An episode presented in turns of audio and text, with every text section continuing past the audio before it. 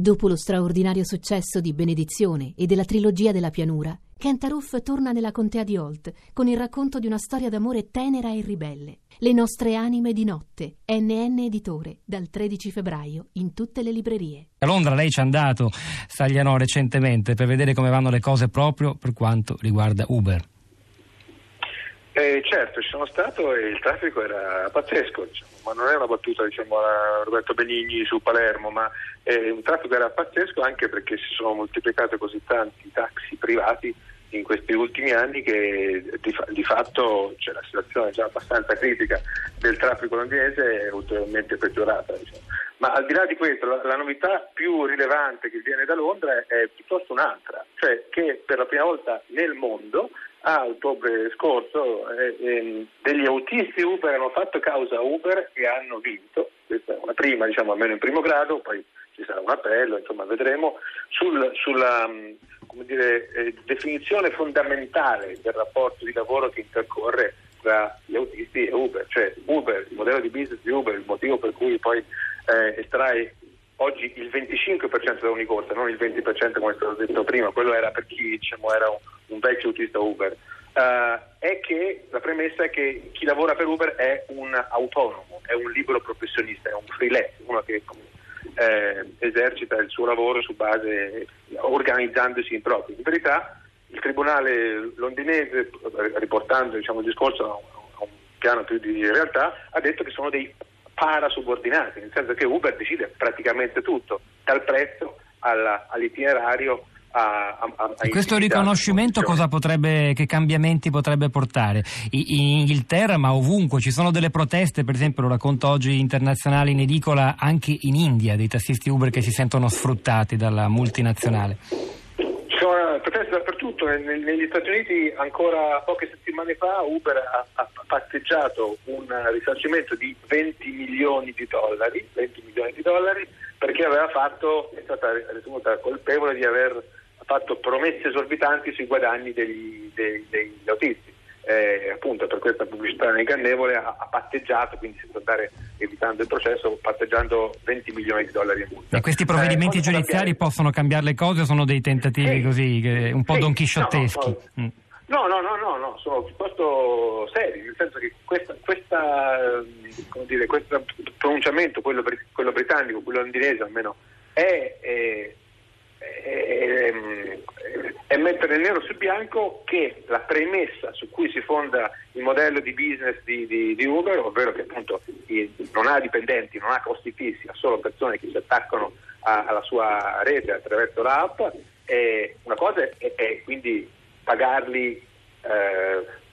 eh, per ogni corsa che fanno, una cosa è, è, riconoscere loro il festivo, il minimo garantito, eventualmente in futuro la malattia, cioè come dire i 70 miliardi di valutazione Uber, una cifra spaventosa, diciamo, tanto più se, se, ci sono arrivati in pochissimi anni, cioè dal 2010 a, a oggi, non sarebbero 70 miliardi se, modello, se, se, i lavoratori fossero stati pagati come dipendenti o parasubordinati, sarebbero infinitamente meno. Quindi questa è una cosa nei confronti dei quali Uber adesso lotterà come una, una leonessa nei, nei, nei, tribunali perché se questa cosa si, si ripetesse e cause del genere sono all'ordine del giorno in, in tutto il mondo dove Uber funziona, sarebbe una catastrofe. Un'ultima domanda,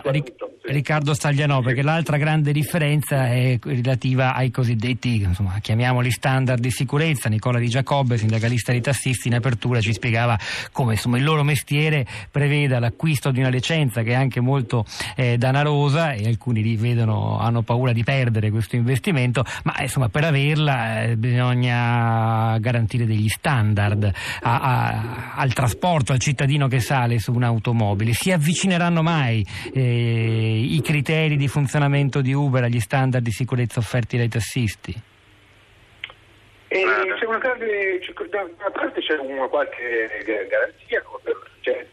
subordinata a varie condizioni, mentre nel caso di Uber bisogna essere più fortunati, perché appunto Uber uh, Uber Pop, quella per cui a qualsiasi persona può diventare un artista, eh, i controlli sono, sono, minori. Detto questo, appunto, se uno poi sgarra viene fatto, viene fatto fuori, c'è questo sistema reputazionale per cui i, i, i, le persone, che, i passeggeri poi danno un voto ogni volta autista. Vorrei dire un'ultima cosa, io ero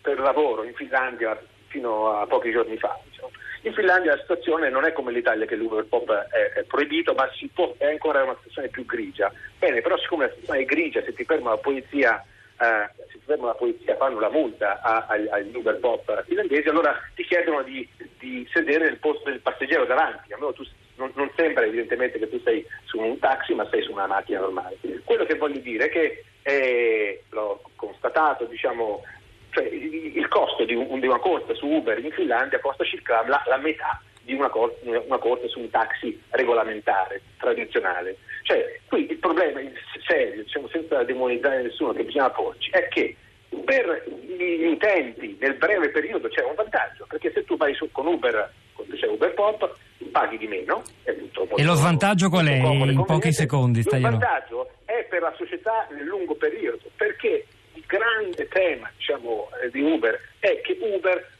questi 25% che sale da ogni corsa non ci paga le tasse dove, il, dove, produce la ricchezza, ma con tutta una serie di schemi societari molto sofisticati e va a pagare in paesi dove le tasse sono molto vantaggiose. Lo stesso meccanismo di funzionamento dei giganti del web, da Apple a Facebook, tanto per citare due tra i più famosi.